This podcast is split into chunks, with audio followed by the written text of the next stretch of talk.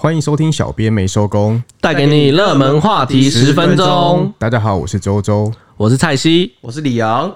今天是三个男生就是组队的一个日子啊。那我们三个男子汉，希望大家可以就慢慢听完，对，听完这三大男高音的好声音，这样。今天的话是讨论，就是在台中发生一起就是很严重的死亡车祸事件，那就是让全国的人民都非常震惊。这起事件就是有一个老妇人。他是凌晨的时候，一时肚子饿，想要出去买宵夜吃。可是他在过马路的时候，就不慎被一辆车撞死。肇事驾驶就是警方到场的时候，发现他是三十岁的一个美发师，他的酒测值是零点四，是严重超标的。哦，又是一个酒驾撞死人的事件。对啊，真的是王八蛋呢。啊，然后他一开始哈，警方来的时候，他还跟警方说，哦，他就是开四五十而已。哎，结果后来哦，看那个行车记录器哦，其实他开的看起来蛮快的，他一下子就撞上人了。他其实一开始的说法是说，哎、欸，那边灯光蛮暗的。哦，对，他有说，他其实什么地方都看不到，就是整个路上都是暗的啊，没有路灯啊，哎、欸，没有招牌、欸，那个整条路都是亮的。然后他那个撞上人以后有没有？他撞上人以后，他也没有什么马上停下来之类的，他就这样子拖着人，然后就跑了六七十公尺。我就还有继续撵就对了。哎、欸，这样子狂开就紧呢，哦，很可怕、欸。那这样子的话，应该是伤势真的是蛮严重的吧？对啊，啊，他就是撞到之后，他就头就破掉了嘛，啊，然后四肢也是严重骨折。那这样驾驶当下他在做什么啊？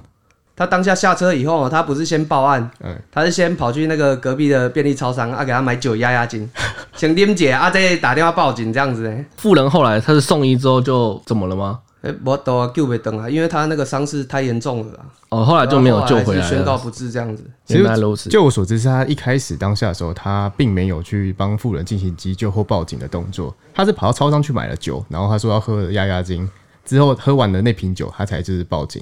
意外的是，哈，这个富人呐、啊，后来被警察查出了身份，证实是知名媒体人，就名嘴黄伟汉的母亲。这个消息爆出来之后，大家都很震惊，那大家也很难过啊，因为毕竟过了没几天就是母亲节了。他说这个母亲节他真的难过了。还有另外一点就是，其实黄伟汉哈，他过去也是针对酒驾这个部分，经常在痛批酒驾非常严重，说甚至酒驾是移动的炸弹，走到哪里都是危害这样子。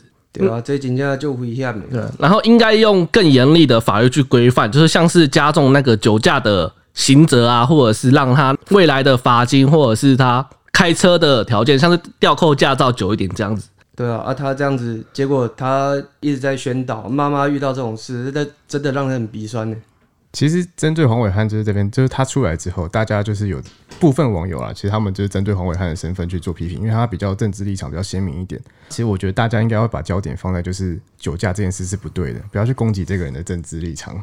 对啊，哎、欸，意外发生是不管你的政治立场，谁都有可能遇到的，不是。对吧？酒驾这种事情，因为毕竟他开在路上。今天说真的啊，今天那些讲风凉话的人，真的只是刚好遇不到你，就是没有遇到你而已，对吧？因为这个东西，他那个有形容嘛，就路上的炸弹啊，今天只是没有炸到你家而已啊。哪天炸到你家，你还说这种倒霉话？真的啊，对吧？如果别人讲这种倒霉话，你自己心里怎么讲？站着讲话不腰疼啊！你们像我似的站着讲话，看会不会腰疼？但其实讲到这边的话，就是你看方信美法师，他去超商买了一瓶酒来喝，那测出来的酒测只是零点四，这会只是喝一瓶啤酒就导致零点四吗？哦，这个其实高大成后来也有出来解释说，酒测哈，他测出的是肺部呼出的酒精浓度，刚喝下肚的你是量不到的，他才刚喝下没多久，这种东西根本就是欲盖弥彰，甚至说这个根本就诈欺了。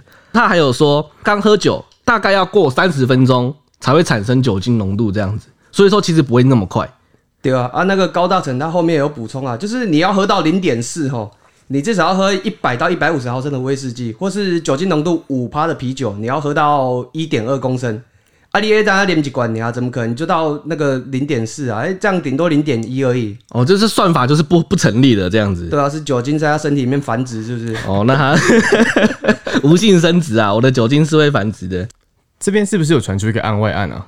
哦，这边就是还有一个很离奇的案外案。那时候方兆杰说他只有喝一罐，但是警方就是确认之后发现那个他跟店员拿那个发票。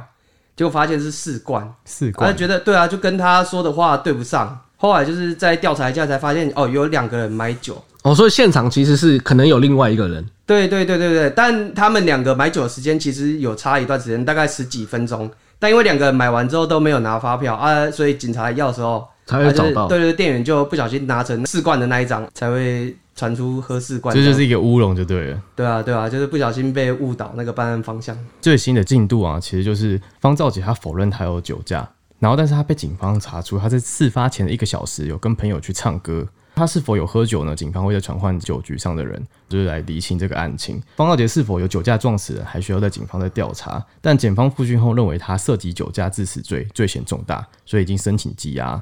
谈到这边的话，就是其实黄伟汉他早上在八点的时候，他都会负责一个直播节目。他早上的时候在直播到一半，他突然收到他哥哥传过来的讯息，说：“哎、他妈妈出事情了。”他当下，哇，他那个真的表情真的是让人看起来很难过。他就是吐了舌头，然后舔了舔嘴唇，就在那边忍住他的悲痛。继续把新闻报道下去，真的算是个蛮敬业、令人值得敬佩的前辈。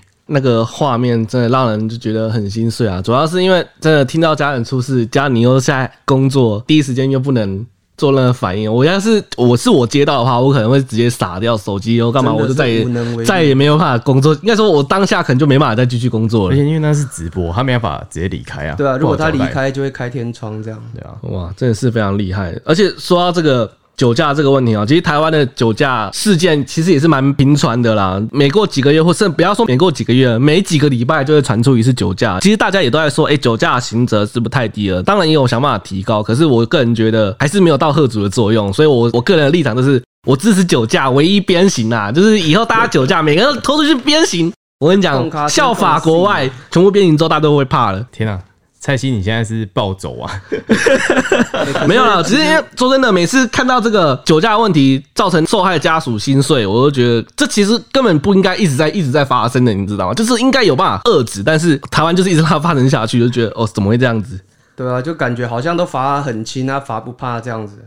对吧？而且像台湾酒驾，其实每次犯就那两种人啊，一种就是喝不怕的啊，反正我就是喝，不然就是另外一个就是好啊，酒驾罚钱啊，随便你罚，反正我家有的是钱。林北喝一啊，这样子。对吧？我决定，我决定先让蔡西冷静一下。那这边我们来问一下，就是李阳，你有没有朋友有什么酒驾，就经历过什么酒驾的那个经验？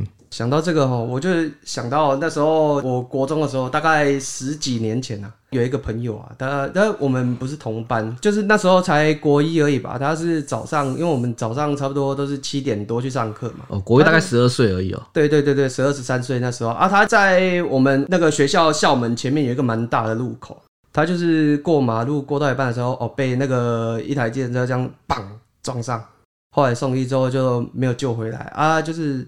之后，我听其他同学说，调查之后发现那个计程车司机就是酒驾。你认识那个人吗？我认识啊，没有到很熟，但我们有讲过话，哎，又互相认识，也是也有一起吃过饭、吃过早餐这样子。在学校的门口前面哦、喔。对啊，这这这这这都能看到吗？哎、欸，好像是蛮多人看到，因为那时候是上学时间啊。哦，真的太危险了吧？对啊，这心理阴影会是一辈子的，很可怕。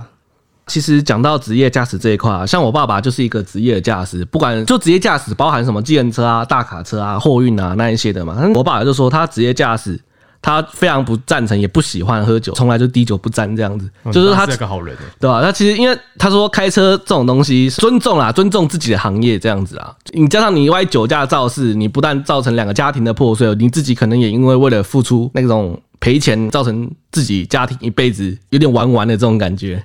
对啊，最近这样有点恐怖。我讲到这个，我爸也是很常喝酒啊。我爸很爱喝酒啊，就是有几次酒驾真的是被抓到。我就想说奇怪，人怎么没有回来？后来是可能听我叔叔讲，我才知道。啊，等到我爸回家之后，我就跟他说：“哦，你这种酒驾，你应该关个死啊，应该不应该 不应该绑出来啊？那因为真的太太可怕了啊，然后判的又很轻，就还好我爸是都没有，就是没有撞到人啊，不然我真的是觉得。”丢脸一辈子啊！而且撞到人，假设你把人家可能弄残了或弄死了，那毁掉的是两个家庭。对啊，啊我我唔得，哎，卡衰，我们把人家酒驾弄弄人弄安呢。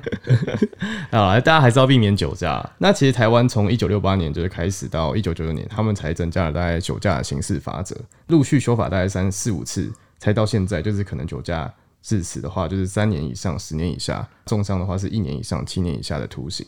现在之后。希望大家可以，希望立委们可以再修一下啦。呃，说到法律这一块哈，我还是支持那个新加坡啦。就是新加坡，它对酒驾除了罚则以外，哈，它还有鞭刑，叫鞭刑，最高可以让你鞭刑六次。其实，对，够卡称啊。除了新加坡以外，像是美国加州，它对于酒驾，就算你没有撞到人，它也是属于二级谋杀罪，这是以直接以谋杀罪来算的。我觉得觉得还不错了。因为酒驾这种东西，你就是不特定过失致死啊。对台湾来说，但是是移动式的那个炸弹，对，就移动式，对啊，就是像黄伟汉说的移动式的炸弹。那美国法律就是直接说啊，你就是谋杀嘛，那就我们就以谋杀来判。所以我觉得这点是蛮好的，真的啊。不过最后重点哦，还是要回到贡卡城啊，就是要给他打个皮皮 开肉绽啊，让他会怕啊。哦，我我左右两边人都非常气愤。那对啊，哎啊，那蔡州，我问你哦，那个鞭刑他通常就是要打几下，这样才会 OK 啊？哦，说到鞭刑，我之前我以前看新闻的时候，我看他鞭刑打，通常打个一两下，那个人就呃呃呃呃呃，有点快快要 快要已经要昏迷了，所以应该打六下，其实我觉得真的已经算是很严重了。哎呀啊，他这样子哦，其实就是你要打到六下，他会就是会有医生来看的，你每一下这样打下去之后，医生就来看你还能不能继续打。